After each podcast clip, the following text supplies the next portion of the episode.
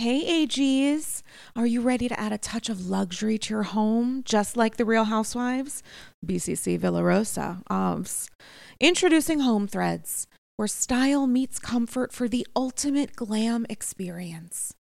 Picture this chic furniture, one could even say chic c'est la vie, that mirrors the elegance of your favorite housewives' mansions.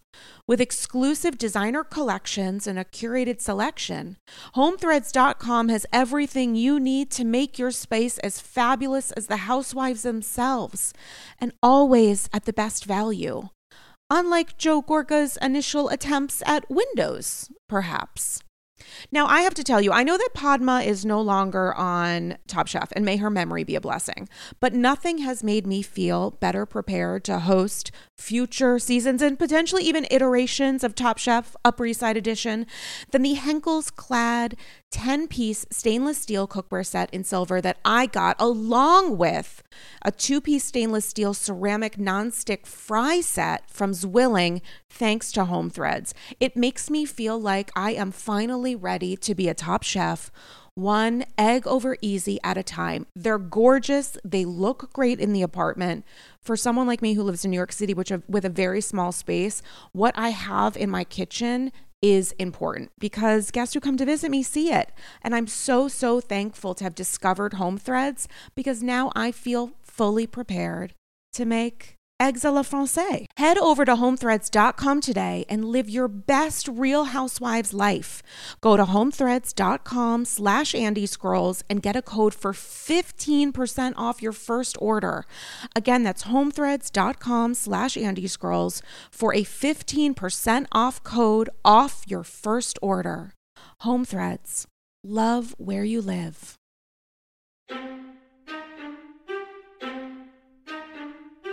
I don't need Bolo to strip down the truth.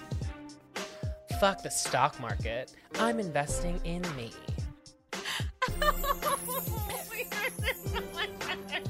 That's not true. Mine is like just simple, but No, you I know. love simple and good. And listen, this episode might not be so simple, but it's definitely gonna be great.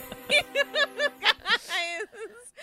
It's Andy's Girls. It's episode 218. We're recording this Monday morning at 6 a.m. Eastern Standard Time Yes. also known as 10. And I'm very excited to have one of my favorite guests and people back. You know him as a just beautiful writer, gorgeous host of the absolutely perfect podcast, Shut Up, Evan, and the man that I consider to be the Doris Kearns Goodwin of Bravo, Evan Ross. Katz, how are we? I'm wonderful. It's such a pleasure to be back. I love being on a podcast that I listen to. You know what I mean? I feel like I'm very like up to speed on the goings on of the world of the podcast. So that it's a, it's a much more fruitful experience as a guest, I feel. I mean, I love talking to a podcaster whose pod I listen to. I'm like very into it. I'm very into your producer whose name I fuck up in my head. I want to call him like Skull. I know- Stormageddon, Matt, Thank so aka much. Stormageddon. Yeah, yeah, yeah. Stormageddon, It took me a while as well to, yeah.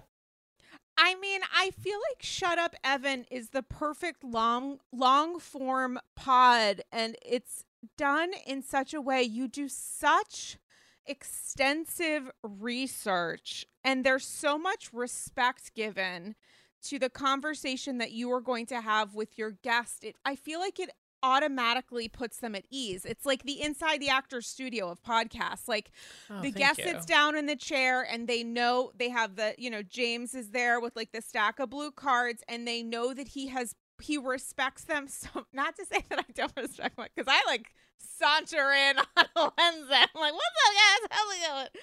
But it's it it feels nice to listen to because it is always so well researched and done in a way that really supports the curiosity that you have for the people that you talk with. I just I can't say enough good things about it. I love it so much. Well, thank you. I mean, I think one of the nice things and and a difference, I mean, to your credit, it's like you're pumping out so much content.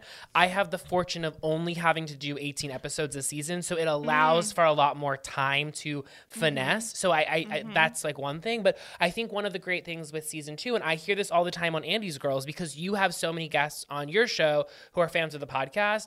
And as I move into like, we're about to wrap season two in a couple of weeks. And it's now great because I have guests on who, who listen to the pod and oh, know the that. kind of interview that I'm after. So, one of the great things, especially towards like, the latter half of this season was really feeling like I didn't have to dig as much because people mm-hmm. kind of came ready with like a coming out story or a story they'd never shared mm-hmm. before. So I think one of the joys, and I, I, imagine you feel this as well, it's like doing this as long as we've done it now mm-hmm. starts to make it not only easier to do what we do, but our guests in turn help sometimes, not always, make our job easier. I love that. And I feel like in both cases, like you want the person to look as good as they possibly can. Like this is not, neither of these shows are like the gotcha or whatever. It's really it's you're in an environment where if you disagree with someone that to me that's almost the best case scenario i would not want to be talking to somebody who's a an actual mirror of what whatever the garbage is viewing on any at any given day and people know that that it's like a space where you can come in have your thoughts and feelings and have an actual discussion about it and hopefully have a different kind of perspective absolutely which I think is important. Um, if there was a housewife that you I know I've asked you this before and I feel like your answer when it came to a housewife that you would love to have on Shut Up Evan is it accurate to say that you once said I'm literally thinking about this out loud so much research inside my mind right now you guys was it Tamra that you said that you would be interested That's so funny you say that because I forgot that I'd answered it before but I was going through my mind just now thinking and right? my answer was Tamra yeah, it would definitely be Tamra, which is funny because I don't really care much for Tamra or think about her often. But but distance makes the heart grow fonder mm-hmm. and i mm-hmm. feel like tamra from what i do know about her like post housewives life is mm-hmm. someone that i think has a lot of gained perspective over mm-hmm. time and i think that tamra is a really smart cookie and i think that there's a lot to discuss with her sort of about being a part of the franchise before Housewives was the cultural phenomenon, seeing it through to becoming a cultural phenomenon, and then in the case of her franchise, watching it jump the shark. I think she's had like so many like uh, viewpoints of Housewives' existence. So yeah, Tamra comes to mind bizarrely. I think it makes a lot of sense though, and because she is aware of her performative nature exactly. in a way that a lot of the other housewives are not or uh, are unwilling to publicly state. She's at least someone who's like, yeah, I get it, and I'm also going to explain to you how I play the game because I feel like I invented that board. You know, yeah. I think that's it's interesting. Yeah, I mean, I think that oftentimes I'm always like, oh my god, I want to interview like X Y Z housewife. Like for instance, I'm interviewing uh, Leah McSweeney coming up, not for Shut Up Evan, but for Paper Magazine, and that's oh, that's an instance of like I actually have a couple of things that I am really keen to talk to her about because I think she's someone uh, that I think has like a good perspective on housewives. Mm-hmm. But for the most part, a lot of like the real legends of housewives, I do not necessarily think make a good interview. And I think that there's a lot of distance between those two. So uh, there have been very few times I've watched a housewife be interviewed, maybe with the exception of like, I enjoyed Erika Jayne on Bitch Sesh. Um, there's, yeah, there's been a couple of, uh, Sonja on Bitch Sesh, but Bitch Sesh was another one that I was like really delighted by learning, you know, new information information about her. But for the most part, it's like you kind of know everything you know because of the show. You know, there's not much, too much to mine, too much more to mine.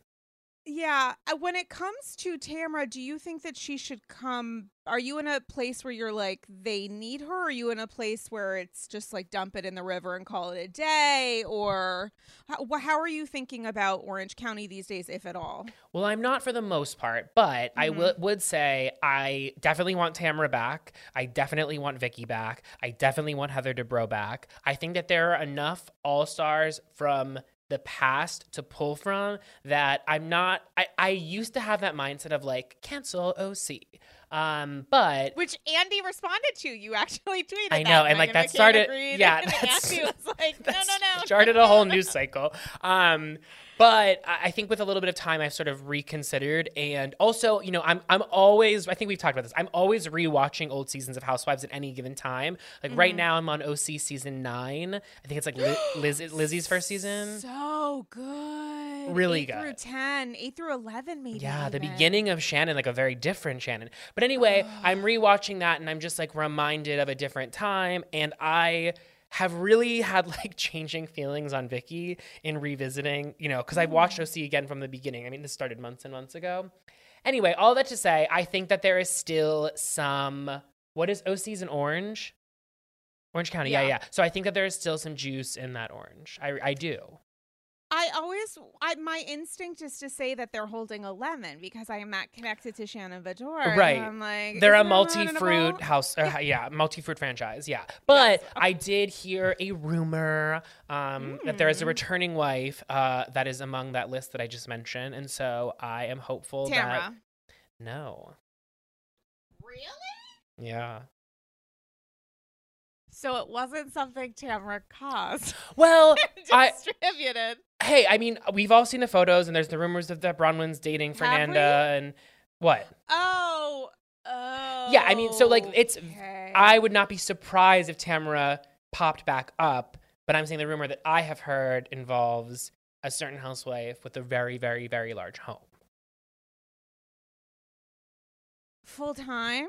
That's uh, actually, I was gonna say that's what I heard, but I did not hear confirmation of full time or friend. I just heard back, back, back again.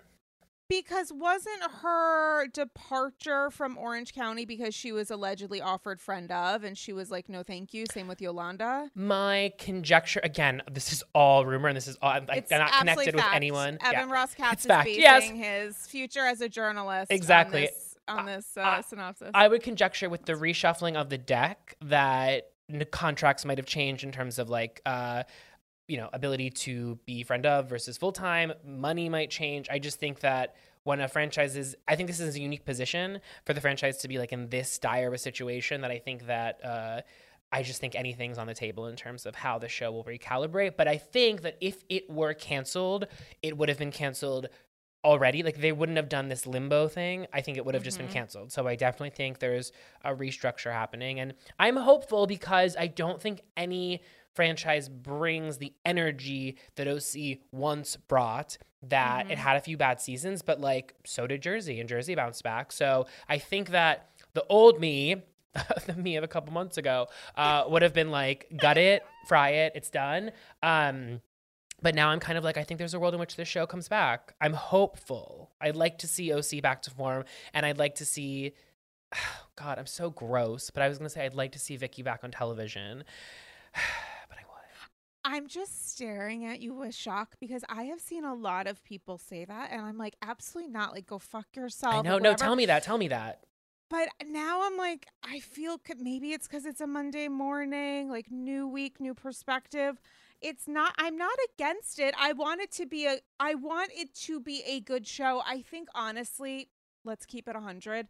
The reason I'm reticent about it is because I feel like bringing back Vicki and Tamra support a narrative about keeping Kelly and I just want Kelly to go and that's why I'm honestly reticent. I think that's why I'm reticent. I have Yes. a personal I have like a I wouldn't call it a vendetta. I just have a personal stake in Kelly retiring. And we're for a little completely we're aligned on that. And I think that if you look at what happened, God, this is like there's so many wives now. Names are gonna. Uh, who left Dallas last season? LeeAnne Locken. Yes. So LeeAnne is an instance of like you think the mighty can't fall, um, but the mighty can be chopped quickly. So I understand what you're saying, but I do think that there's a reality in which it's like, hey, we've done the Vicki Tamara v Kelly thing, and we don't want to like re- that. That's part of the reason why things went haywire. I have to say, the reason why after watching last night was the Watch What Happens live with all of the kids, who, my God, for the most part, minus Avery, these kids are just such good, good children. And just watching Briana's poise,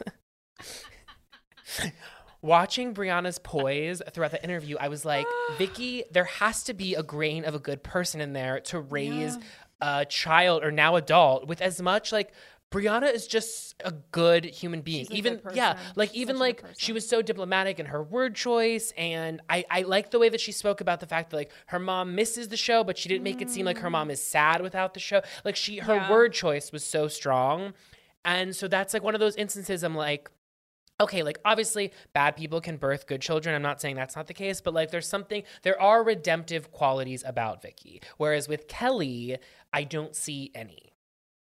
Yeah, and Vicki was a single mom for a period of time before she married Donn too, and she left an abusive marriage, from what I remember. And this is like this is me like going back, and her son is also wonderful. So you have there is some sort of connection. I know it's like hard to find it, but she is the parent. Yeah, that part- yeah, these yeah. children. There has to be something, and it's like, well, did the show make her the person that we know of who like lies about cancer, or is that just her? Or is that connected with her desperation for having this relationship and making it work? It's like Tom D'Agostino to the highest power. You know, it's there. I think it's a a, a medley of a lot of things, a combination of a lot of things, and there very well could be an argument that you're making that I agree with. Maybe I guess yes, I, I guess I do that that she should come back. I also I think there's a gradation with regards to like the kind of fame that these women sort of hope to achieve. And so you have ones like Melissa Gorga for instance, who mm. I think Melissa Gorga very much wants to be famous. I think Vicki wants to reap the rewards of fame. Like I feel like Vicki is the kind of person that wants to go to a restaurant and walk in and have the maitre d' be like Vicki Gunvalson right this way. I think that is mm-hmm. what Vicki cares about. Mm-hmm. And not for nothing, I get that. I don't think Vicki wants to be on magazine covers. I don't think she wants to release music. The fact that she has stayed with Coto Insurance all of these years, like I think and obviously like she saw the show as a vehicle to sort of like promote a business, but it's a business that existed. Again, it's like I do not want to turn this into like Vicki Gunvalson defense hour, but all this to say, I'm just having second thoughts and I'm coming around on Vicki. Ugh.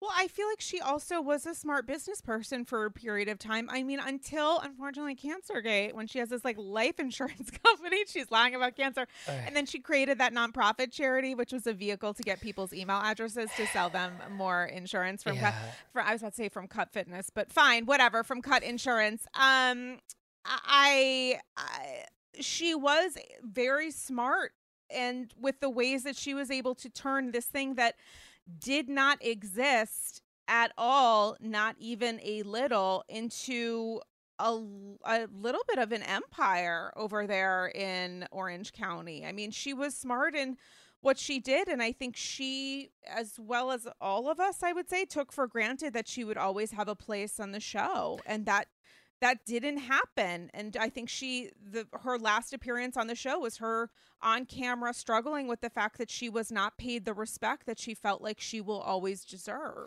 Right. you know we saw that shine through And part of me is like, she was maybe not wrong. Like, I mean, like, uh, yeah, I mean, like, again, it's it's obviously complicated. But the other thing, it really is becoming the Vicki defense hour. The other thing I like about Vicki is I feel like there are very few housewives. Because one of my issues right now across the board is that when a lot of the wives go on trips lately, they're not really bringing the energy for a trip. Um, I, I felt this way. The one that comes to mind is like last season of New York, um, when that cast of five, our small, small, small cast, um, and then like someone went to bed early, and then someone was off in a huff, and there were like three people sitting at dinner, and I was like, my God, like this is just so sad.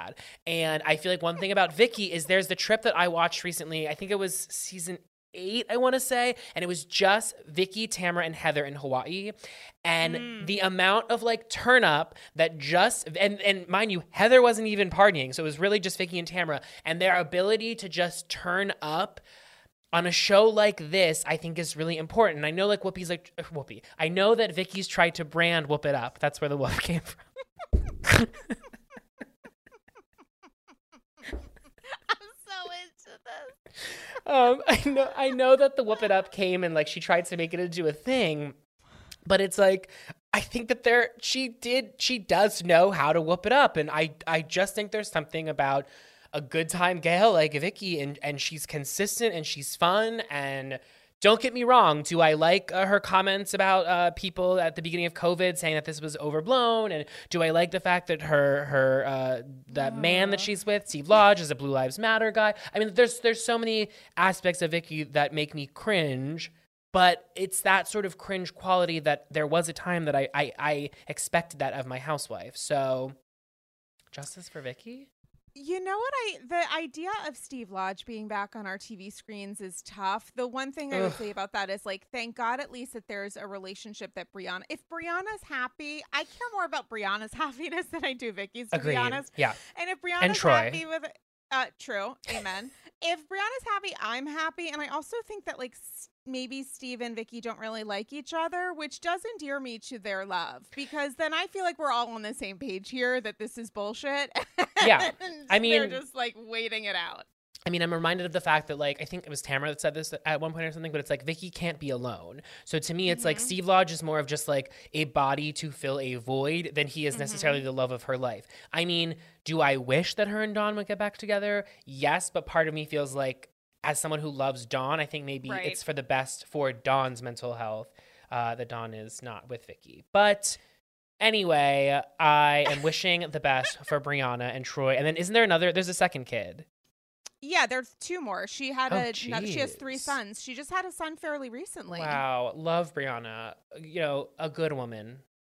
A good woman. How did the other? I haven't watched the special yet because you know I do this thing called the day after view. I don't like to watch things live. It actually, to be honest, brings me a little bit of anxiety when I'm like watching it live. I'm like, I just can't take this. I need to be able to, pre- and I don't have DVR, guys. So when it's on, it's on. I have to pay attention. I don't want to pay attention, please. I want to just live my life with my Harney and Son cinnamon spice tea with a little steamed whatever on top, and just like mosey on down the road. But you know, for people, normal people who watch it live, nothing but respect. What was your experience with the rest of the kids and how the rest of the kids, PS, were maybe coached by their moms on how to like hedge the bets with, with, you know, should you return? Yeah. I would say Gia was definitely an MVP. Um, gotta give it to her.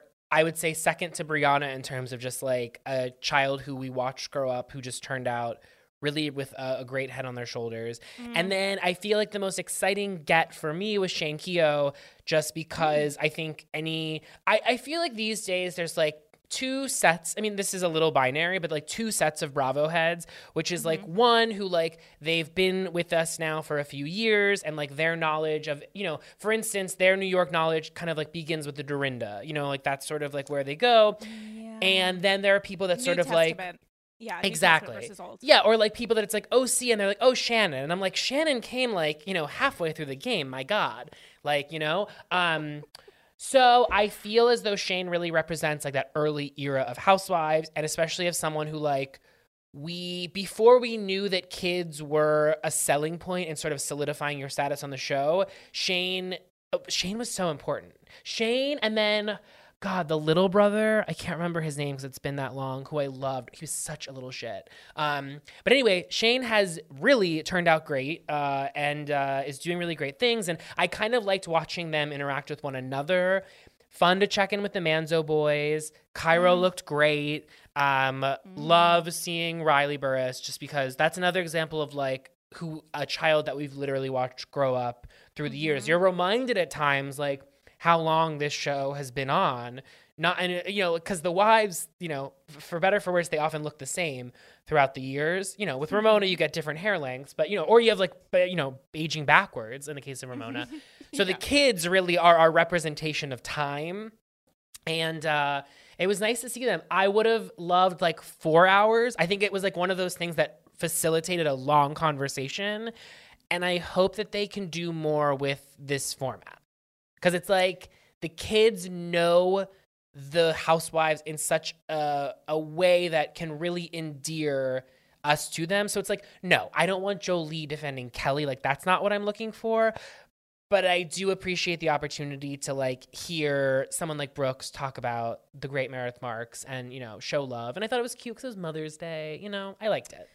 Which is so sweet and i also really like without having seen it obviously i really like that brooks was there because i think that there were there were some there was some pushback online of people being like why was he there? and you know his mom has only been on one season. But i felt like that was the point is that you're looking at the potentially history of housewives through kids whose moms are no longer on the show and then you have someone who kind of represents the next chapter and also an understanding that the kids play and should can play should play whatever a little bit of a vital role in unpacking and understanding uh, their moms in a more holistic perspective where it's just it's not just that you're like a nut job you know like you do actually you are actually responsible for the growth of these formerly young people who've become seemingly very responsible adults Right. which they deserve respect for. They deserve respect and praise for, especially when it's coming from someone that you would otherwise consider problematic. Right, and I totally agree. And I've seen the tide turn and sort of the response to Brooks online. And I just have to mm. say, I really like Brooks. I think he absolutely deserved to be there. And I think people are tough on Brooks because I think Brooks is more self aware than he's given credit for. And I'll point to a little moment yesterday that I really liked. It was um because they make people that do Watch What Happens Live kind of like record IG stories now promoting the fact that for their followers. Like, I'm going to be on tonight at 10. And Yes. Brooks did one and he was holding up the camera. And then all of a sudden, Meredith appears in the background because she's washing um, the dishes or washing her hands or whatnot. I mean, she doesn't wash dishes, she's washing her hands. And uh, he like sort of tilts the camera up to show her. And she goes, Oh, like, oh, hi, Brooksy. And then he kind of just says, Okay, enough. And then he like tilts the camera back to him. And it's just in those moments like that where it's just like, I appreciate he has this sort of like, old school gay uh bitchy sensibility that I I think people I'm sure many people are put off to now but I just kind of like it. And I think that it's not as ubiquitous as it once was. So therefore I find it kind of endearing. Um I get that he's not the flavor for everybody but I think he's the flavor for me I really didn't understand. Uh, he got a lot of negative pushback. yeah that I was- really I was honestly confused by just like keeping it 100. I didn't I didn't get it. I still don't get it and I feel like if you feel that this person had too much of an edit, you should be talking to the editors and not the child. I agree, and I feel like my sense was, and I interviewed him early, uh, I would say like mid-season through Salt Lake City. I didn't get the sense of a person. Again, it's like who was really hungry for fame. I think he definitely is hungry for the success of his brand. But I think people are as much as like we can and should joke about the Brooks Marks tracksuit. He is a 22 year old trying to make this brand that he cares a lot about. And is there a certain level of privilege that he has in the making of this brand? Without question. But, like, okay, and what? Like, you can have privilege and still work hard at something like a business. There's a difference between having the privile- privilege and not working at all with it, and someone that takes that privilege and says, I'm going to work really hard to build something. Um, I think it's again, it's like we should grade on a, on a varied scale in terms of there are people that start a business from nothing that have to work a whole lot harder. Don't get me wrong, but I think Brooks is like a 22 year old who like got a degree, went to school, is making fashion, cares about fashion, cares about branding and packaging and all of these things.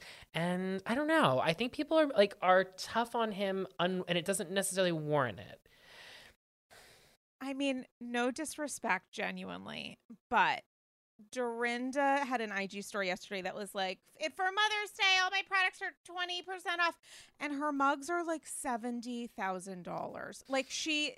Eh, so just to say, if we're gonna say something about the Brooks Marks collection, which P.S. I am desperado for and would wear every day, literally every day of my life, there are housewives who could learn a thing or two about how to put out what's by all appearances literally and figuratively a, a seems to be a really nice high quality item Right. you know Yeah. And you know what? I think there's a lot to be gleaned from his response last night when Andy asked about everything going on with Jen. And his response was that he mm-hmm. just feels feels for Jen's kids. And obviously, I think that was like a planned response and blah, blah, blah. But still, I think that there's a world in which Brooks could really lean into the Jen Shaw drama and like get a lot of juice from that. What's the what do they hold in Salt Lake City? Is it like a Snowflake. okay? He could get a lot of water from that snowflake, but I feel like he's just kind of keeping to himself and not he's using the show to garner attention on him and then directing that attention towards the brand not towards the branding of brooks marks the person but towards brooks marks the brand the clothing brand so you know we'll see what happens but he debuted a new uh, suit suit No. jacket suit of some kind Is it Um, black, white, and red? Yes. And uh if podcasts could allow for visuals, my goodness. I just encourage anyone. I'm sure it lives on his Instagram. If not, it'll live there soon. Um, but yeah, there's a new suit dropping. I mean, the whole thing with Brooks is you look at other franchises and the ways that moms are used on Housewives. I think of Dale, I think of Mama D, and people typically say, Wow, what great value this family member brings to this person's storyline. And it's like, well, why can't kids bring that same value? Why do we have to critique that narrative when it's the child, when we celebrate when it's the parent? Uh, you know, like, how does that make that make sense? Um, I do just need to very quickly look at Brooks's uh, Instagram to see what this looks like, and of course, it's not on his personal, but I understand that's how kids are cool. Yeah, he doesn't have it on either. It'll be Um, it'll it's on if you go to Watch What Happens Live Twitter. Because he wears it on the Watch What Happens Live appearance, so it'll be on any of the clips from Watch What Happens Live that he's on. Wow, guys, everybody go Run, look walk. and check it out and buy six for me. Thank you so much. Um listen, I do want to get your thoughts as we talk we talked a little bit about Ramona's new faces and New York has a a a look this season with five full-timers, feels spiritually like 3. I do want to get your thoughts on the premiere. I mean, you bring up the Leah of it all, someone who is aware of the show and I think Eboni K Williams is just as aware plus potentially more self-aware about her entry mm-hmm. and the value that she brings. She seems to me Eboni seems like someone who is genuinely ready and willing to participate without doing so in a way that feels performative from the place of like personal relationships. Like i feel like when she's looking at ramona and saying are you or or sonja and being like are you a real person like what's happening here? I don't feel like that's a wink and a nudge for the camera. I feel like she kind of gets it what was what are your thoughts watching the reunion eboni's first episode feeling about the narrative overall tell me everything I feel I ha- so going into it, I had a lot of negativity swirling in my head, just about sort of Mm. like the downward spiral, like the slow and downward spiral of New York. Mhm. But I've kind of in the last couple of days, kind of reconsidered and kind of decided. I feel a similar way about Drag Race, which is, and Drag Race and Real Housewives of New York are completely aligned uh, in terms of Drag Race just wrapped its 13th season, and New York's on season 13, as Mm. most listeners know. And I feel like I realized around season 10 of Drag Race that this show that I love, that was so foundational in my, you know, formative years. I not not my formative years, kind of post, but you know, yeah, yeah, we're always formative. In my formative years, this was this show was no longer the show that I fell in love with. And, mm-hmm. but that it ha- that it still could have value to others, and there were things that I could still like about it, but I would just have to sort of like dissolve my previous relationship with it. So that is to say, New York Housewives right now, it's not that it's a slog, it's not that it's boring, it's not that I don't like it, but my sensibility, the person who fell in love with like RHONY season two, season three, Mm. Kelly, I'm up here and you're down here. That quality of the show, Alex McCord, you're in high school, I'm in Brooklyn, everything Alex McCord, that quality of the show can no longer exist anymore because what Eboni brings in contrast to an Alex McCord, which is like the the the polar opposites of self-awareness, um, is not the sensibility that I look for in a show like The Real Housewives, right? I always prefer the Taylor Armstrongs, the Kim Richards, the Alex McCords, the Phaedra Parks. Like that's always the kind of wife that I'm going to favor. So do I think Eboni is a good addition to the show? Absolutely, with the caveat that it's a very different show than it once was. And that's kind of where I stand with it now, which is that, like, do I stan RHONY the way I once did? No, I think that ended for me when Carol left. I think, or even, no, probably the season before, because the Carol Bethany was too dark sided for me. So I guess Mm-hmm. maybe season 9 is where thing, the Tom is where the last hurrah for me. So that's kind of where I'm at with it. What about you? What did you, what did you feel about the premiere? I was it was one of those things where I was like fine with it in the sense that I don't feel like I had big expectations and I also felt like it was, you know, hashtag um uh, nature is healing because there is something about just selfishly being a New York City resident and seeing these women go bananas and walking by the Regency on a stroll every day and feeling like this is there are different kinds of chaotic energies that each of these franchises bring and there is a certain kind of warm weather energy and vibe that I get from New York where I'm like, I just needed this. But that being said, do I think this is going to be something? I I I don't, and I'm also slightly nervous about uh, Leah's, you know, the curse of the second season. I'm slightly nervous about whatever's going to happen with Leah and Heather Thomson because I don't think that that's going to bode well, shall we say? I can tell you a little something. Is I mm, yes, please. This is just for you and your audience because this is just funny and I haven't told it. So I had dinner with Carol uh, a couple weeks ago.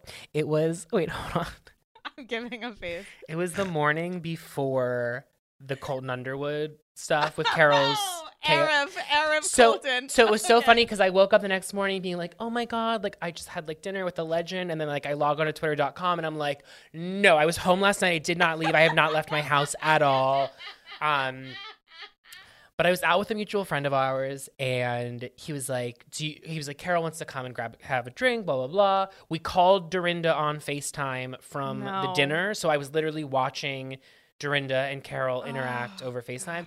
But the one tidbit, which I got, I think this, I don't think this is anything worth like, but So it's everything. so what you're saying. so Heather called. Oh gosh. Okay, we'll just do it. This isn't a big deal. Heather called um, uh, Carol from the car after the big incident that's going to play out with Leah, which results in Leah throwing flowers at her apparently, and basically what I guess was gleaned was that like Heather wanted to come back and was like ready to play, and I think that she just and this is just what I picked up on from the conversation was that basically Leo was sort of playing at a different kind of uh, was trying to formulate a storyline that Heather was not.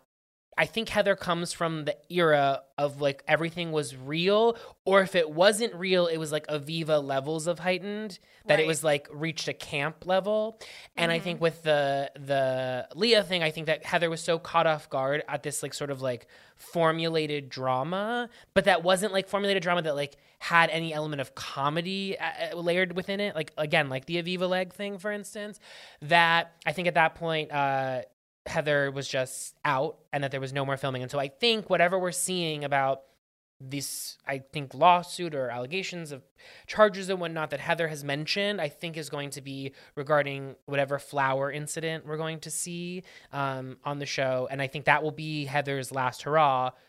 I don't know if it'll be similar to um, Atlanta. Uh, uh, uh, uh, uh, who, who the who the who just left the show and we're never seeing her again after Bolo.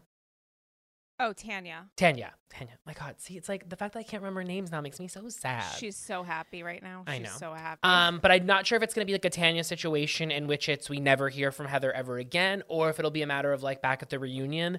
But I think that it's a bummer. But it's like my my sense is that whatever.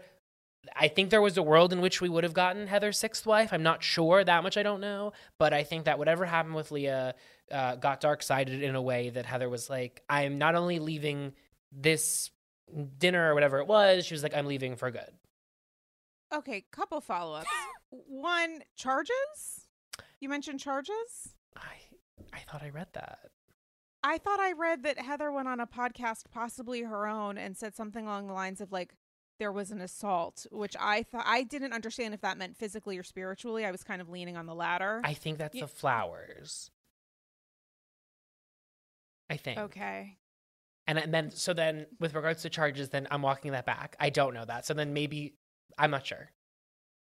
I'm really, I'm honestly, I maybe, I think that I, I think that I read the word, I think that I read that she said it was an assault and maybe my head jumped to, will she, will she pursue charges? I'm not sure. Maybe Heather's like been reading The Secret and she just feels like I'm going to put this out there and I'm going to see what happens. Yeah. Is there a world in which Heather See, it's tough because she, when she thinks uh, her thinking that this became too dark, which I could see happening, that that clicks in my head. Is that related to the storyline of the Karening of it all or is that just a general vibe that this felt off to her? I'm that that much I'm not sure of. But I think what's interesting is like Heather's a really interesting wife to choose to bring back because she's like a little bit more niche. You know what I mean? Uh-huh, In terms of uh-huh. like she's kind of like like I'll, I'll I'll put it to you this way. I remember when when I was listening to Bitch Sesh and they mentioned the fact that Heather was coming back and how and they like didn't feel any kind of way about it. And I left Matt McConkey because I think he was the guest on that episode. I left him a voice memo being like, Matt, you need to like defend the fact that like for gay people heather means something more. Like we just we she's mm. mama. Like she's she like heather is like gets in the mix. You know what i mean? Mm-hmm, and even if you mm-hmm. see like i know you know like watch what happens live and they're gays that run the socials love mm-hmm. heather as they should. And so i feel like heather is just an odd choice to bring back in that it's different than your prototypical like oh we're bringing this iconic wife back because i'm not sure heather thomson's iconic. Like she's iconic to me but like she's iconic to me in the way that like you know a christina aguilera like you know no hate ad is like iconic to me. You know what i mean? Like um so or like yeah. So I so i i am interested to see if like they really thought that was going to be a rating if that was going to impact ratings if it was just going to be like old familiar face. I'm not sure but it's again odd that it's like you would think jill. Like jill has always been like the obvious bring back but they went with heather. And also they went with heather at a time when she didn't necessarily you would think you want to bring someone back like a heather if a carol was still around if they still had like a person then it makes total sense right? It's like you bring on kathy hilton right now because you have kyle to anchor her. So i'm not sure And you also bring on Kathy Hilton because A, it's Kathy Hilton, and B, she has other genuine relationships with the women in this group, including the new full time housewife, Crystal. With Heather, I don't know who she has genuine relationships with. And the brand of Heather is that she's like a genuine person. Right. If she doesn't have Carol there, she doesn't have Dorinda there. Ugh. and she has Leah, who I could see veering easily into the Bethany vibe, which is something that Heather didn't want of some of two women who are both alpha and passionate and maybe less interested in communicating at a, a mutually agreeable point. You know, like Heather's always going to bring a, a certain energy. I could see Leah pushing back on that and being disinterested in it because she felt like it doesn't vibe with her own or doesn't support her own arc or her own power. I, I don't know the world in which Heather lives. I also have to say regarding Jill, I mean, I was incredibly vocal about giving her an apple, especially right after Bobby died and right after Dennis passed, because I felt like there is going to never be a time in which Bethany is going to be as vulnerable and open to maybe you know, starting a new chapter or something where they're not going to come in and have it be a season of awk Mhm. you know and that time passed i don't know i don't when it comes to returning housewives on new york i think the chemistry and the timing is really tricky and i just don't know what to say about this season except i don't think that heather's it I don't think that Heather's it. I agree. And even if Heather was it, that's still bringing the number to six. And we need mm. seven, if not eight, for this franchise. I mean, everyone, I think pretty universally, correct me if you feel differently, season seven of RHONY is kind of perceived by many to be peak RHONY. And it's like we had eight women in the mix. You could go on the, uh, the trips in particular, and it's like you could have two groups of three and still have another group of two. Like, I just I think that's one of the reasons why people like Atlanta so much. Even when Atlanta's having an off season, it's so mm-hmm. great because there's such a robust character range. You know, the the cinematic universe of Atlanta is so robust. And in New York right now, you already have Sonja who has no family members whatsoever, just the interns who aren't even consistent, right? It's like it's not like Pickles is still around. Mm. You have Ramona, and it's like the last thing I want to see on my screen is Avery Singer. And then it's like you get Lou, we don't really get her kids. Leah's just got the daughter and like the parents, which, like, I'm sorry, Leah, the parents are not happening. She can keep trying, they're not happening.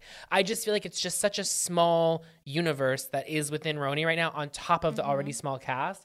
But I just want to respond to one thing. I think that we are in a Jillissance. I have been messaging with a bunch of my friends lately because do you follow Jill on Instagram? I follow her. We used to DM, not so much anymore. Whatever yep, we're, yep, yep. whatever has been going on, I think it started. It probably started like once she got her vaccine, like so a couple, maybe like a month or two ago, and I just feel like Jill got re-energized, and she is like, Moderna energy. there's there's there's an example I can provide because I thought this was like one of my favorites. It's when she got to Los Angeles. This was several weeks ago, and she got to her hotel at like midnight, and she was really fed up because like it was a shitty hotel, and, and so it cost she three hundred dollars. Yep. A No, you go, you go, you go, you go. No, you but go. I love it. You know. But anyway, Of course eh, I do. just watching her get on there and bitch. You know, we're in the middle of a pandemic still. You know, traveling across the country right now is a privilege. Travel in general is a privilege. Getting to stay in a hotel is a pri- there was just it, but I so appreciate that very old school RHONY mentality of like it remind it's like again Lou early Lou. It's like that idea of like I expect a certain level of luxury, and when it's not met, that and, and this, this is Ramona too, to a T. I appreciate that sensibility so much because I feel like the show in its current form is like Ramona would do something ish like that, and then Leah would call it out in the confessional. I prefer it unchecked. You know, so I like the fact that in the Jillissance, as I call it, within the Jillissance, she can make these comments about the shitty hotel, and the solution is not someone in a talking head being like Jill's crazy. The solution is that she packs up and takes it to the Beverly Hilton. Because that's what someone should do in that situation. So, like, I just, I really like the vibe of Jill right now, and I like the do not give a fuck aspect because I felt like the few friend of appearances we've gotten over the years, she's been very mild mannered which is fine. But it's like I want whatever Jill is, whatever Jill is currently. I was gonna say whatever she's on, but I don't mean it in that. I, I don't mean like she's on. Something. hear you. I mean like Yeah, the yeah. energy that she's on. Whatever she's on right now, like I want more of it. I like it. There's a fire in her, and I want her just. I want her back on RHONY. I feel it. Bring Kelly back with her. They're still friends. Her and Lou still have their friendship. That's what I'm here for. Bring Kelly back. Hello. And bring Kelly's TikToks over to RHONY. Bring the chaotic sensibility, the disruptor of it all. Kelly Kaloran Ben Simone. And I we know- are saying that. Yes. That's interesting. And I've said it before, but like Bravo needs to send a barge over to Australia and literally get the McCord family on that barge and send it back and, you know, make Brooklyn relevant again vis a vis Alex McCord. I don't think I can. The Alex McCord of it all, fascinating. I don't think I can walk with you on the Kelly journey. I just don't. I just think it's actually. I think it would be too much for me. I think she's like a. She's a curio to bo- to borrow from Succession. Mm. Uh, Lingo Lang. I just don't. I I think she's a collector's item, and I just don't. I don't know that. I think that she's a wonderful. She's a wonderful memory. She is a moment. Maybe not the moment, but she is a the moment, and. God bless her for it. I don't know that she could come back. I don't know that she knows where she is on any given day. And I think that is the value that she brings is that like she does truly live in her own universe. People say things to her on social and she's always like, I love you so much. Isn't that so funny? People make like well thought out, constructive, whatever. And she's just in she's in Kelly land, which is very good for her as a defensive strategy. I think it works well in her own operating software. I don't know how that would work in a group dynamic because I don't know that she is able to be present. I don't I think she has so many guards up, which may be based on relationship stuff, whatever's happened in her life. I think she's so outside of it. At least Jill can connect, you know? I I don't know that there's anything there. You know? Oh, I totally don't know. know. And you're right. I think the one thing that Kelly could bring is that Leah doesn't really have anyone to fight with on like a, in a fun way because mm-hmm. it's like Leah toe to toe with Ramona will never be interesting to me just because they come from two different worlds and it's like mm-hmm. I would like to see Leah have someone you know, uh, I was gonna borrow the cure down. Someone up here with with with Mhm. with Leah. I just feel like there's um. I was gonna say it's the age thing, but I don't think that that's really so much the case. Um, I mean, Leah is the outlier. Now that we have Eboni, we have somebody else Leah's age, but I don't think Leah and Eboni are going to go at it. I think Leah is going to go out of her way to make sure she stays aligned with Eboni in every sense. And so I feel like there's just not enough disruption. And part of what I loved going back to season four of RHONY was watching Alex and Jill try and like build this friendship. Like that sort of like that aspect. And it's happened on other shows before. I mean, we had it with uh, Shannon and Vicki, you know, like once a friendship dissolves, how do we how do we get this back on the rails knowing that we are um, you know, we are coworkers. We need to exist together. I just don't think RHONY has anybody that's kind of able to provide the energy. And last thing, uh, just Sonja, I'm done. really? You're saying that about Sonja, not Ramon? Not Ramona? Um, no, I'm done with both. yeah, I'm done with both. So tell me about the Sonja of is it because you just feel like What are we doing just- here? like, what are we doing here? We're ha I mean it's I don't know. Diamonds and Rose if they're both on loan. You know, it's I thought she's- the coy moment in the pond with Eboni kind of told me everything about how Mm, cringe. Sonja cannot meet this moment. When I say I meet this moment, I don't I don't mean the racial reckoning happening in our country. I just mean like the bigger moment of like what RHONY needs right now. It's just it's Sonja is not not with it and again like to retread this sort of like Sonja, we're your dear friends and we haven't heard from you all year. It's like how many times can we keep doing this plot with Sonja? And I get that like defenders of Sonja will be like, well, that's the joy of Sonja is like, you know, you can't escape Grey Gardens. And like, I'd argue like maybe you can't escape it, but like I can and like I will. So I just, I don't know. I really, I love the Sonja of season three. Um, and even season four, like she put pecking orders, like she reestablished the importance of the pecking order. Um, but then everything just it crumbled and it stayed crumbled for far too long and i just wish that sonja had a real ally because i feel like lou and ramona are like her allies when cameras are up but it seems like that kind of falls out um i don't know but i, I think we'll get quincy this season You mean this coming season or the Yeah. one the current the one that we're on? the one that we're on season? no the one that we're on Oh, really? yeah i have no reason to think that besides the fact of like why make your instagram public it just all seems like it's part of a a moment that they're gonna say for the second trailer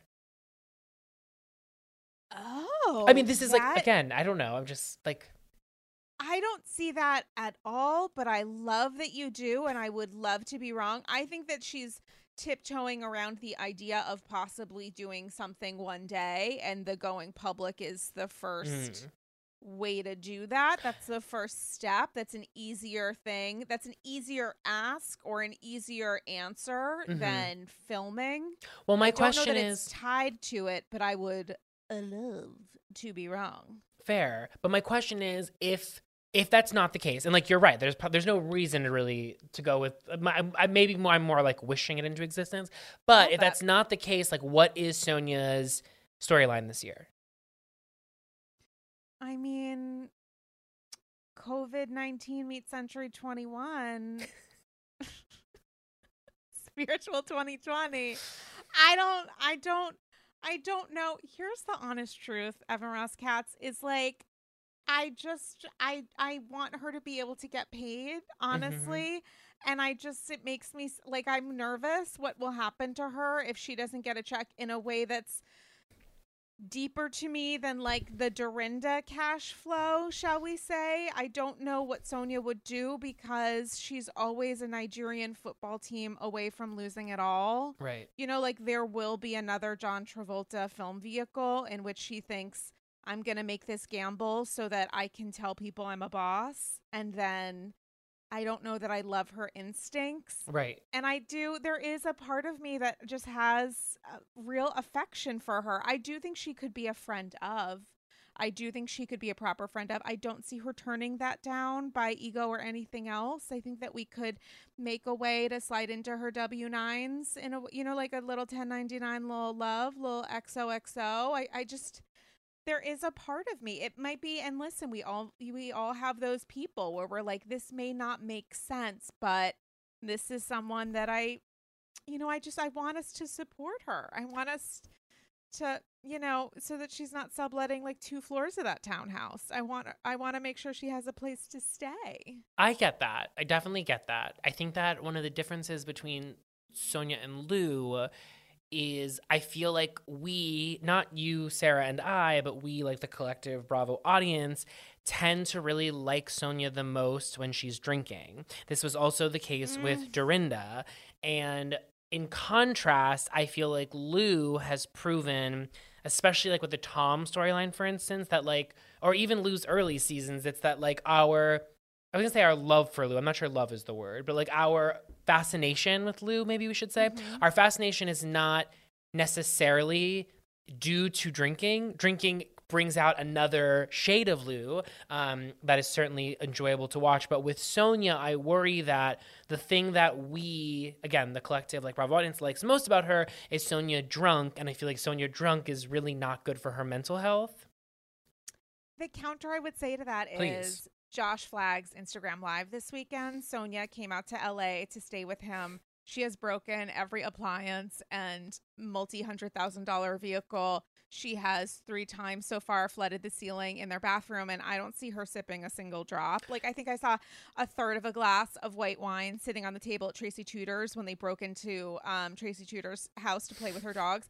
And it has been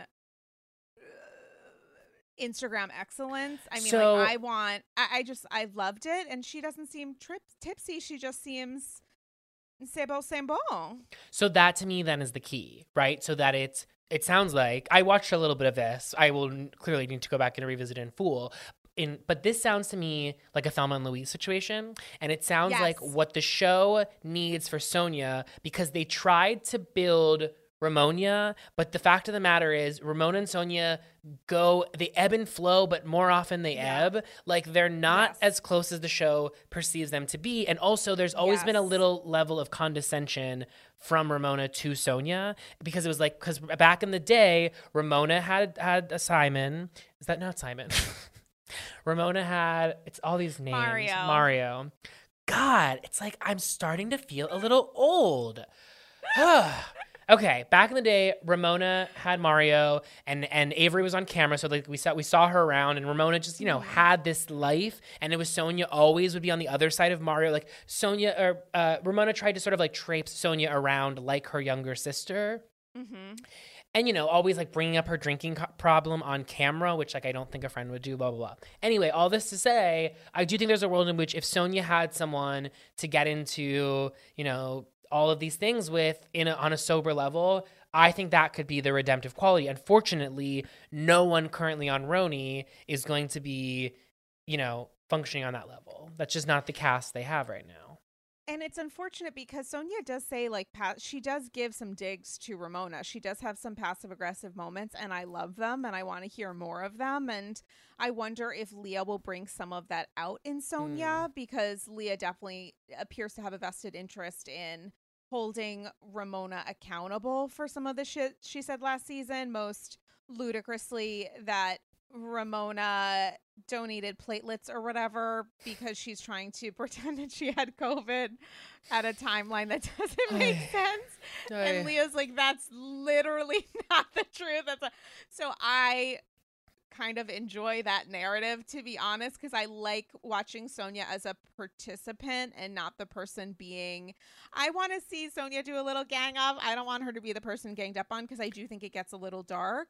Um, Aligned. So in that sense, I'm into it. We just need to find her a Josh Flagg. I think is what we need, and I I agree that there's not one in the cast. I'm a little nervous about what Eboni has said on in Press Yada and on Watch What Happens, where she says that Sonja was not the friendliest. I'm a little nervous about how that's going to go. There but she also said that in that same Watch What Happens Live, she, uh, Andy asked, "Who is your um, not spiritual equivalent? Who who is like your who- I don't Oh know, yeah, yes, like who is something. who is as smart as you or something?" And Yes, her answer she was Sonja. Sonja.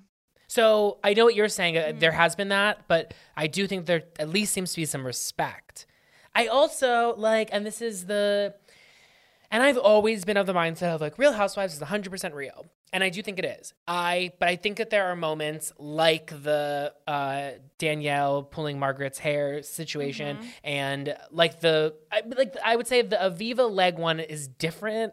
Aviva, Mm-hmm. that's it's like that era is an outlier because like yes it was scripted it's scripted yes it was planned but it was planned in like the good way for me like planned like this is thi- if this is if it's going to be planned plan it this way but i do feel like there's a little bit with this season where they be, because there's pressures on this show right now they've lost three cast members three big cast members with mm-hmm. Ti- you know can't forget about tinsley and there's a lot of pressure for this show to be successful um, and they don't really have any natural built-in plot lines as they have going into so many other seasons whether it be you know uh, lou for instance with the whole tom and the divorce and th- there's just was so much built in for such a long time there's nothing really going on this season. Nobody has had anything, you know, thinking about Salt Lake City right now. It's like we go into season two with, with a built in something. Crazy, Same thing with this new season of Beverly Hills right now. It's like you have a thing. It happened last year with Potomac, where it was like, we know there's a Mm-hmm. thing.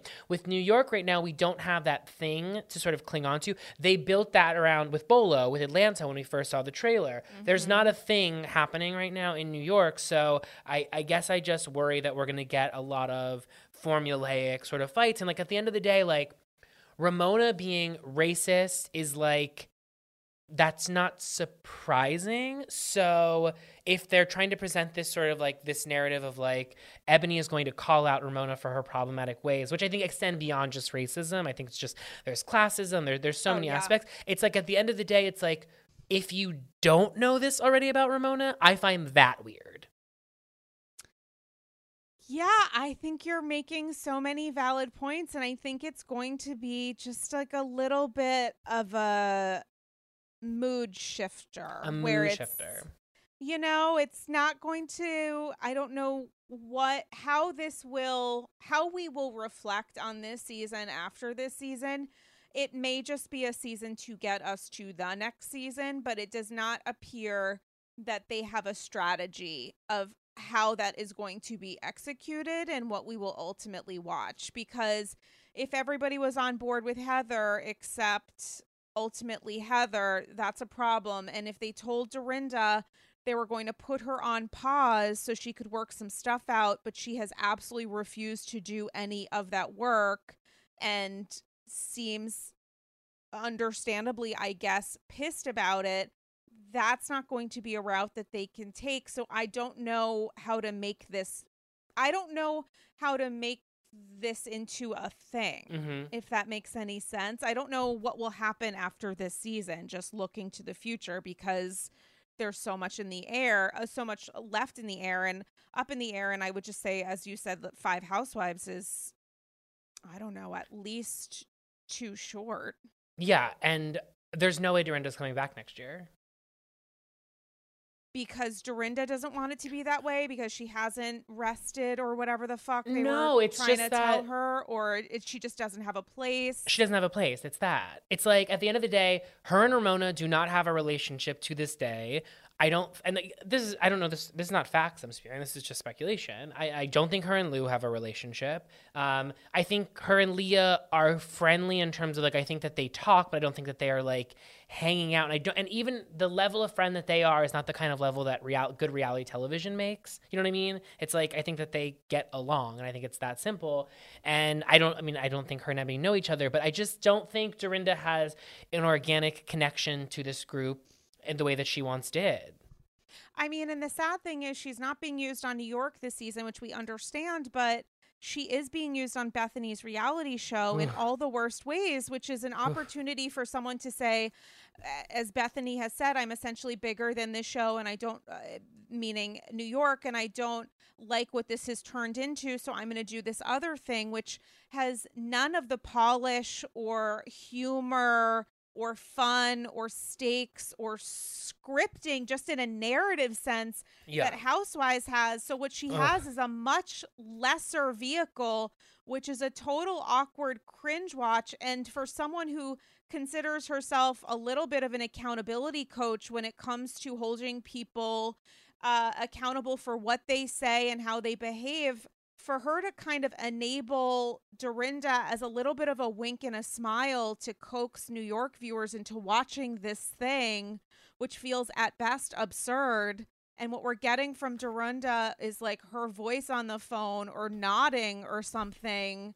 It feels like someone who's being truly misused. You know, this isn't helping Dorinda bring value to anything. And I'm not saying that's Bethenny's responsibility, except to say that, you know, she knows it all. She's mentioning whatever, you know, like whatever tagline you want to use of her, she's the person who knows better, who created this thing. And it's like, okay, well, I don't know. HBO Max is not giving you the respect that you've told us you deserve. And dragging Dorinda into this feels weird to me. Yeah, Bethenny is evil.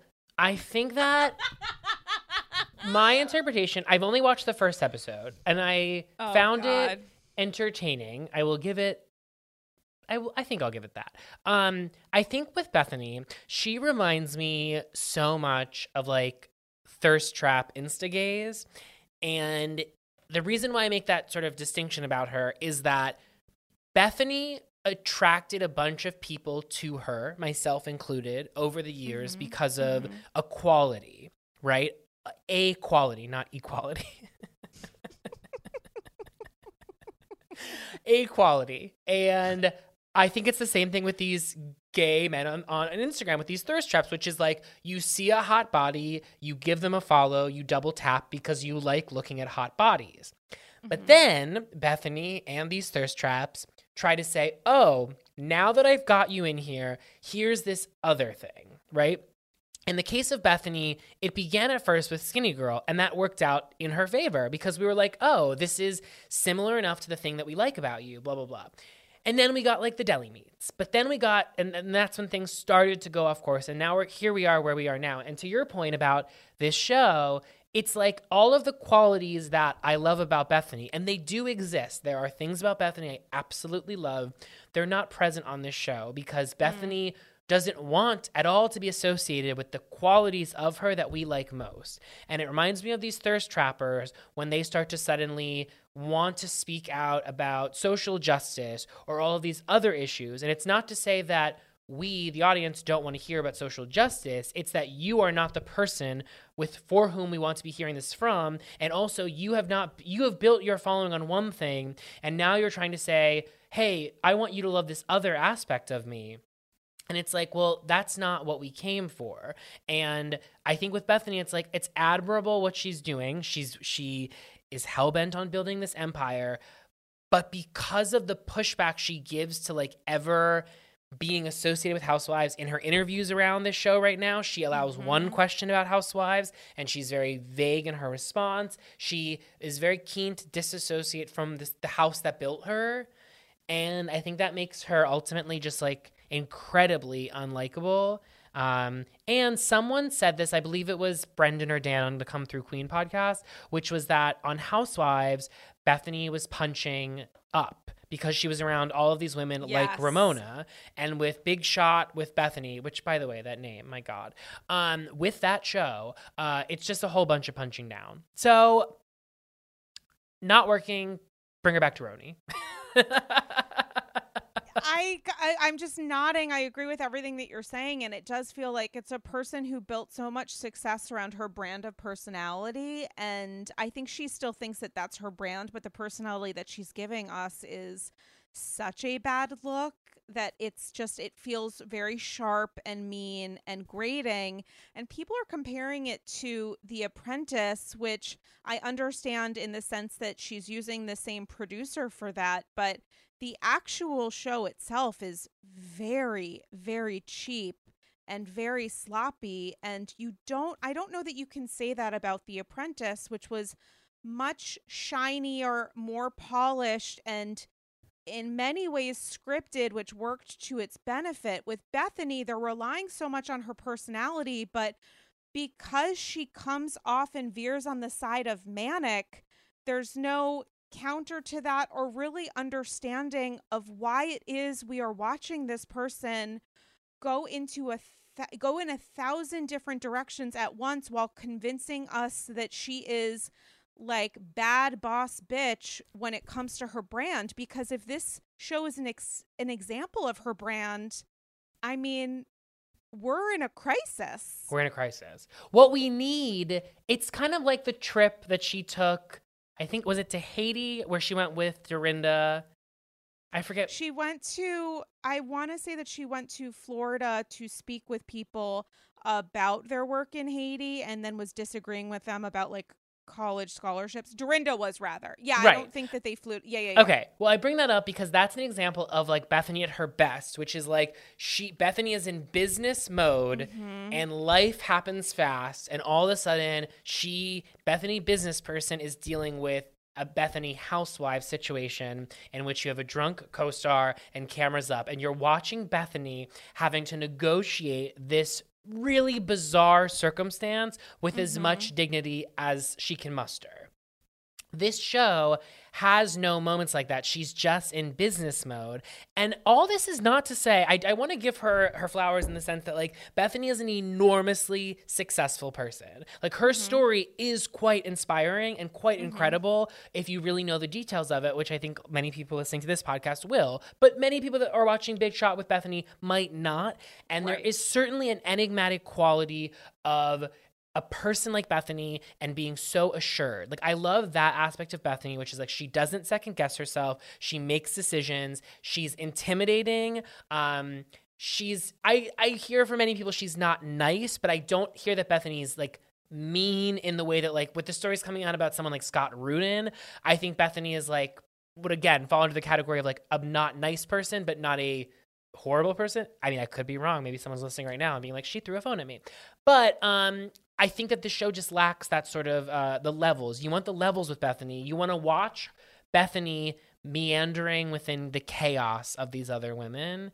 You know, I'm thinking about when Dorinda fell at the table. No, Sonja fell. Oh my god. Yeah, and it's like again, like Bethenny in mother mode, Mm-hmm. but but in reality TV, it's like you want to watch her operating on different levels because she's such a great juggler. And unfortunately, with this show, it's just business, business, business, and business Bethenny is less interesting without the levels. Well, and she's also, you know, Madame Be Real, and she's telling us it's all about business, but the people that are cast on this show were obviously cast because somebody somewhere made the mistake of thinking that these were interesting people to have on reality TV. And Bethenny then uses the fact that this cat this is an obviously poorly scripted, conceived vehicle of reality TV, which she holds against them. Someone who monetized to great success her participation in reality TV is now judging these people for being on this show, which is an example of reality TV, saying, but they're not really interested in business. But neither is Bethenny because they're using people who they thought would only bring value in the sense of reality TV. It turns out to me they were wrong on that which Bethenny is trying to use against them, but she's not giving them a route or understanding that this is anything more than a vehicle of reality TV. But all we're hearing is business, business, business. but you're not actually showing me that as you throw these people in these weird situations which don't make sense because you don't have interesting characters Right. And also, I think comparing her to like the Kardashians, there's an alignment within the Kardashian world, which is that like when you see them on Instagram on a trip to XYZ place, you're eventually going to see that play out on the show. Whereas mm-hmm. with Bethenny on Instagram, like the social media persona of like Bethenny making, you know, grilled cheese with Bryn, that Bethenny is not at all present on the show.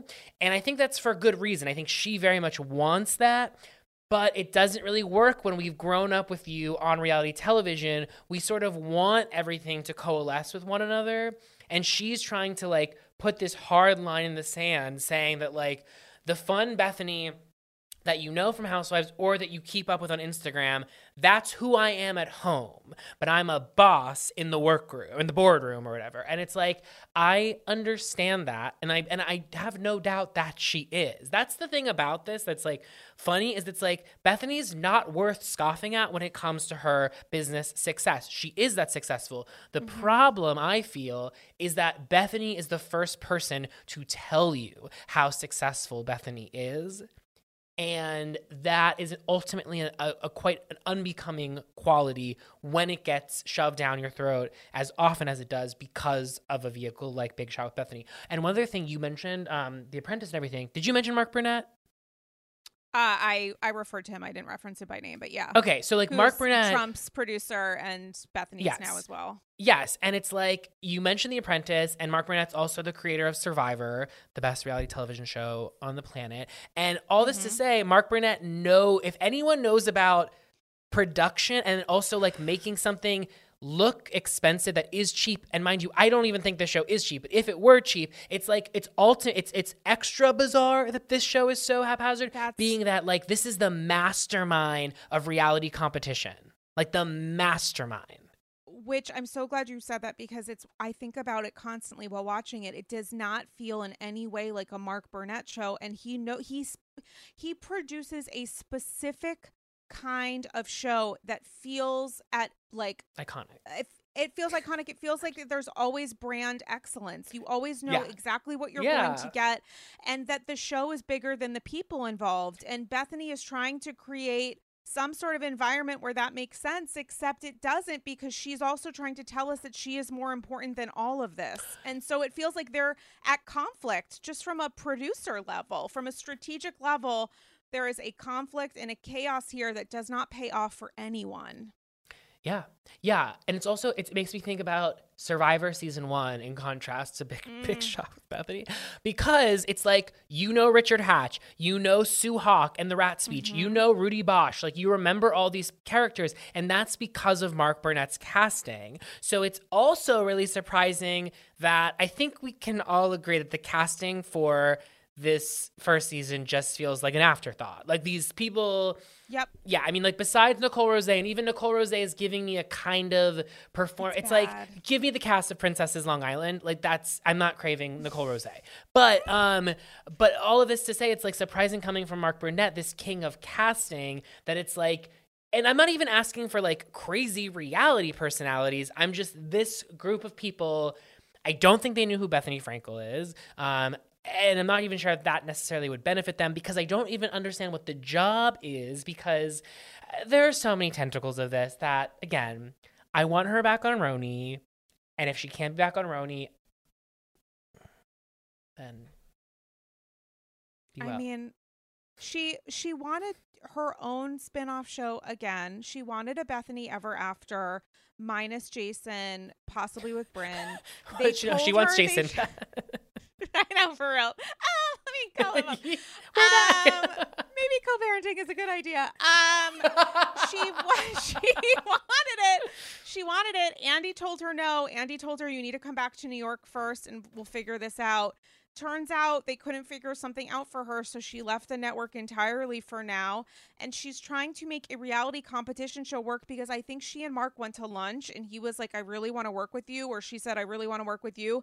And they just decided that she would be good at this because she's good at reality TV. But reality TV competition shows are very different from reality TV. Exactly. And she ultimately wants to be the star, and you have to make a choice. Are you the host of this? Are you a character in this? Are you the star of this? I think you want to be a character and a star, which means that reality competition is not ultimately for you because we are supposed to look at these people and want them to win. And I'm looking at these people and I'm like, for your best interest, I hope you lose. That's such an important distinction that you make the difference between reality television and reality competition, which brings me real quick. I did want to mention Housewives, quote unquote, all stars, because Ooh. in this conversation about Mark Burnett.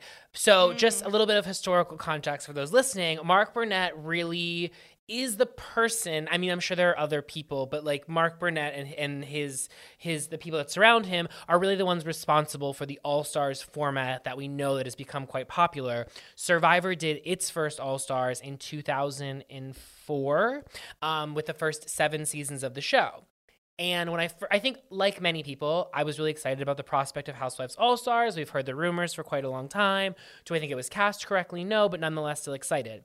But what I was really hoping for with an All Stars Housewives was competitions, right? And like I'm not saying it needed to be as like crazy as the Survivor competitions, but I thought one of the things that this opportunity could have afforded was like hometown pride, right? This idea that like we're here representing New York, we're here representing Jersey, and like they could be as dumb as like cornhole or what have you, or zip lining like they've done on some of the vacations. I don't even know. Or it could be there are lots of different ways we could go with this, but I was really hoping that the All Stars format wouldn't just be women on a vacation. I wanted it to have a competition involved, some stakes involved, and I thought stakes both on the grill and stakes just like actually high stakes and i really wanted the possibility of like walking away from it being like each week like a new city is eliminated i just thought there are so many like fun ways we could have gone with this and made it like much bigger than just this one off.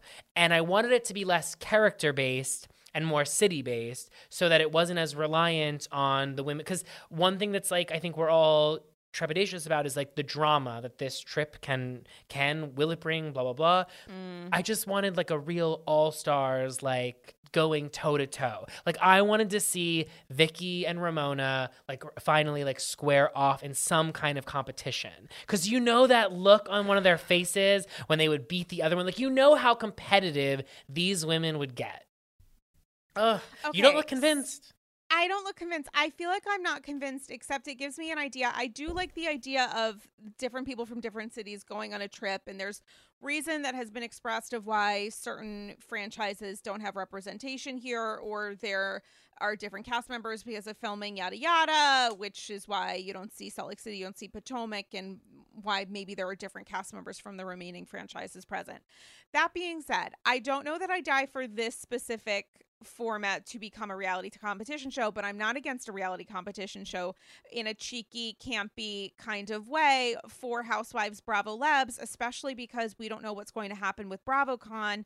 And so many people miss Summer by Bravo commercials and advertising that Mm. used to happen, which was bringing all these people together for the fake 22nd Bravo Olympics. And I'm not against that. And there was a show that aired in the 70s or the 80s, the name of which I forget, but battle Jason of the Bateman- network reality Thank you. Which is uh, Battle of the Network Reality Stars. yeah, or- i yeah. think I, I think you're right, which is a thing that's used um, that uh, Jason Bateman jokes about a lot on SmartLess as like the lowest of the low is like when you are asked on this or decline it or participated in something. yeah yeah And there is something to be said for some sort of limited, cheeky series specific to that. I wouldn't do an either or. I would say, like, yes, Mm. please, this and this. like that And I I do think that would make sense and I would extend it beyond housewives. I think the problem that you get into when it's housewives specific is because it is a very specific kind of world and universe. These women are not necessarily going to be interested in participating in that kind of thing.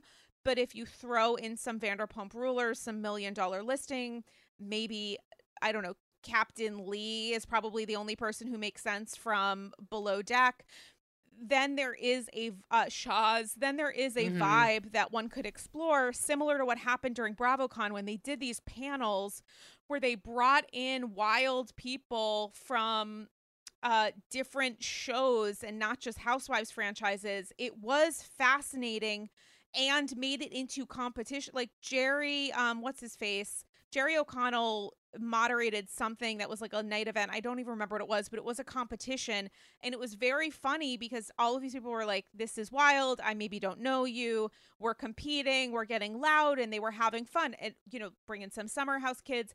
That could be interesting to me or even cut out the housewives maybe except for newer franchises and have it be these other shows. I would love to explore that. I just don't know that it i don't need to see that on an island we could do that in la Fair. you know Fair. I think I just want some opportunity for, you know, they did that like bring back our wives night on Watch What Happens Live last week, and Mm. seeing Taylor in particular um, made me realize that, and, and, and I, I mean, I think Phaedra is definitely coming back, but just seeing Phaedra, for instance, it made me realize that there's a p- crop of wives who I think we, the fans, genuinely miss, who are not interested in being back on the show itself, but could be interested. Caroline Manzo comes to mind, but could be interested in doing something that was more of a one off or, yeah, so I agree. It doesn't necessarily need to be competition doesn't necessarily need to be on an island, but I just think that there's more opportunity to bring the old wives back into the framework. um we've got a skadooed but do you want phaedra back on atlanta Yeah. Oh yeah. I know a lot of people don't. Yeah. i know a lot of people do i keep seeing that Yeah, you don't, right? I don't. I think it's and it's you know how I think it's not going to happen is because I do believe that Kandi is more valuable to this and she is going to bring up what happened to her as needed, Mhm. which she referenced on this reunion, which Porsha pushes back. She's like, "I thought we were over this. I don't want to talk about this anymore." But Kandi will reference it. We will never get past the Phaedra that moment if Phaedra returns her entire season if Kandi's there and it will be used against her even if she's not. And my thing is like morally should we be able to? You know, I just That's don't a good know. I think it's it's so dark and there was a moment on that watch what happens where Andy's like, "What would you take back if you could take back something?" or whatever the question was, and Phaedra was like, "I wouldn't take anything back because we all have lessons and it's all in good fun or whatever." And Andy just smiled and moved on and I don't even think he remembered the reason that she was gone and it was very awkward to me and if that would be an example of what her return would look like I don't know that I really want to rewrite history in that way. I don't know that that selective memory really works. Yeah, no, I mean, I understand that entirely, and that's that is a uh, very good reasoning. I would say that I think if she were to come back and Kandi were on the show, there would need to be an on-camera moment of acknowledging the Mhm. past, and I mean, hopefully with an apology, but it would need to be spoken about and moved on from um consciously like from them in order for the viewer to mhm. sort of like move forward. But i would say too and this is a different example but when kim first came back to atlanta we never thought i mean it, was- it seemed like kim and nene would never get things back on track and they got things back on track. I realize again the circumstances different but i think that there's been enough time now where I could see some sort of reconciliation, but ultimately at the end of the day, it's Kandi's reconciliation to make if she wants to. So I feel like the show I feel we the only the we the viewers can only be really comfortable with Phaedra returning if we have the sign off from Kandi because it's mm-hmm. ultimately Kandi, her family, and the people close to Kandi who suffered as a result of this lie. Um, and her reputation, you know, no doubt took a hit in ways that we probably aren't even conscious of. Um, So yeah, I think it's one of those things where it's like I think we need permission from Kandi, but the lover, I mean, all of that stuff aside, I just think Mhm. Phaedra has a lot more story left to tell. But I heard that we're getting I- Sheree for sure, and then I'm not sure about Phaedra. And I'm into Sheree, and I'm I'm so glad that we're ending on this note because I do also think that it is ultimately Kandi's choice. And speaking of choices, I am choosing to ask you, aka demand that you come back ASAP because you know I'm obsessed with you. And guys, if you love this conversation, you need to listen to Shut Up Evan because I will never tell you to shut up when you come on AJ. You're so sweet. I want to thank you, not thank you, I want to congratulate you on the Roxane Gay interview that I just finished on my run last week. I mean, what a huge coup for the pod. And I think it's really fun getting to hear an intellectual like Roxane speak about. It's almost like the way Roxane approaches so much of her work is how I feel you approach Housewives. And so it was like the meeting of these great minds in that moment. But I thought it's a testament to the work that you do on this show with how seriously Roxane took the conversation. It wasn't as though she was like lowering herself to speak about housewives. I think one of the through lines through your conversation with her was the importance of uh, showing these women as their true selves, and that that is uh, just as important as some of the other intellectual debates we have as a society. There's much to glean about this world from our from our housewives. Thank you. And I I think that there's a lot of value that can be gained in these kinds of conversations, which is why I very much appreciate that. And which is why I think it's all about removing the idea of guilty pleasure. Let's just focus on um the positives that can come from talking about complicated, sometimes negative women. I think that there's so much discussion and the importance is uh, honestly often at least through my lens as a as a podcaster is like what's the conversation that can come from this? There's so much value in talking about these women's experiences and there isn't a wink a wink a laugh and a nod that we can give to the idea of housewives but there's also so many layers underneath. So i'm so glad you enjoyed it and i cannot tell you the scream that i let out my um neighbor who uh, we have thin walls and she was like not because i screamed at 12.30 when i got the uh yeah i'd love to come. I was like yep this is great and This is a big one. this is a big one. Um listen your conversations with me I, are always big in my heart. I love you so much. I I am love so you. Thank you for having you. me back. Tell the po- folks how to follow you, how to read the stuff and the whatnot, how to listen to the pod. Tell you us can, everything. Yeah, you can follow me on socials at Evan Ross Katz. The podcast is wrapping up its second season. When when does this episode come out that we're, you and I are taping right now? Manana. Okay, so oh, so then uh, I, there's an all new Shut Up Evan when you're listening to this right now with Sunny Hostin, the co-host of The View, three-time Emmy Award winner, and then we'll be closing out season two with Zachary Quinto two weeks later, and then you can check out my debut novel in March 2022. Uh, pre-sale will happen soonish, um, but I'm writing a book about Buffy the Vampire Slayer, so that's where I am in this world. Oh my God, I'm so excited for all of that. I am extremely excited for tomorrow. I Me think too. we It's all a good deserve one. that sunny conversation. I can when I, I you, will say- cannot wait. I did try and ask about Bethenny because you know Sunny, Sunny and Bethenny. I don't know if people know, but they have like yeah, Yeah, they have an them. ongoing feud. Um, but that was on the do not ask list.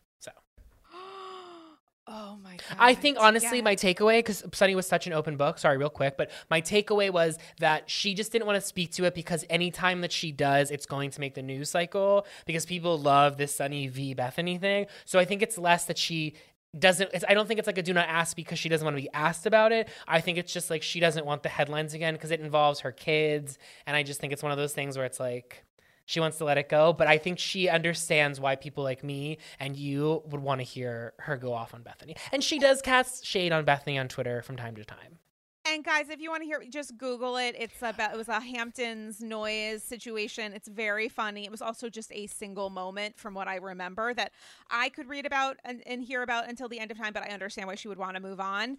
Um, guys, speaking of moving on, give me your money. Patreon.com/slash Andy's Girls. Slide into my uh, Venmo, uh, but get free episodes is how that system works. And if you go to Patreon.com/slash Andy's Girls, you get exclusive bonus apps uh, for as little um, supporting the pod as little as two dollars a month, and you can even co-host on a Patreon exclusive episode. Patreon.com slash Andy's Girls, Instagram at Dame Galley, Evan Ross Katz. I die for you. I love you forever. This was I was like, we're just gonna talk for a minute, and um, I promise you that's what happened. Don't look at your clock.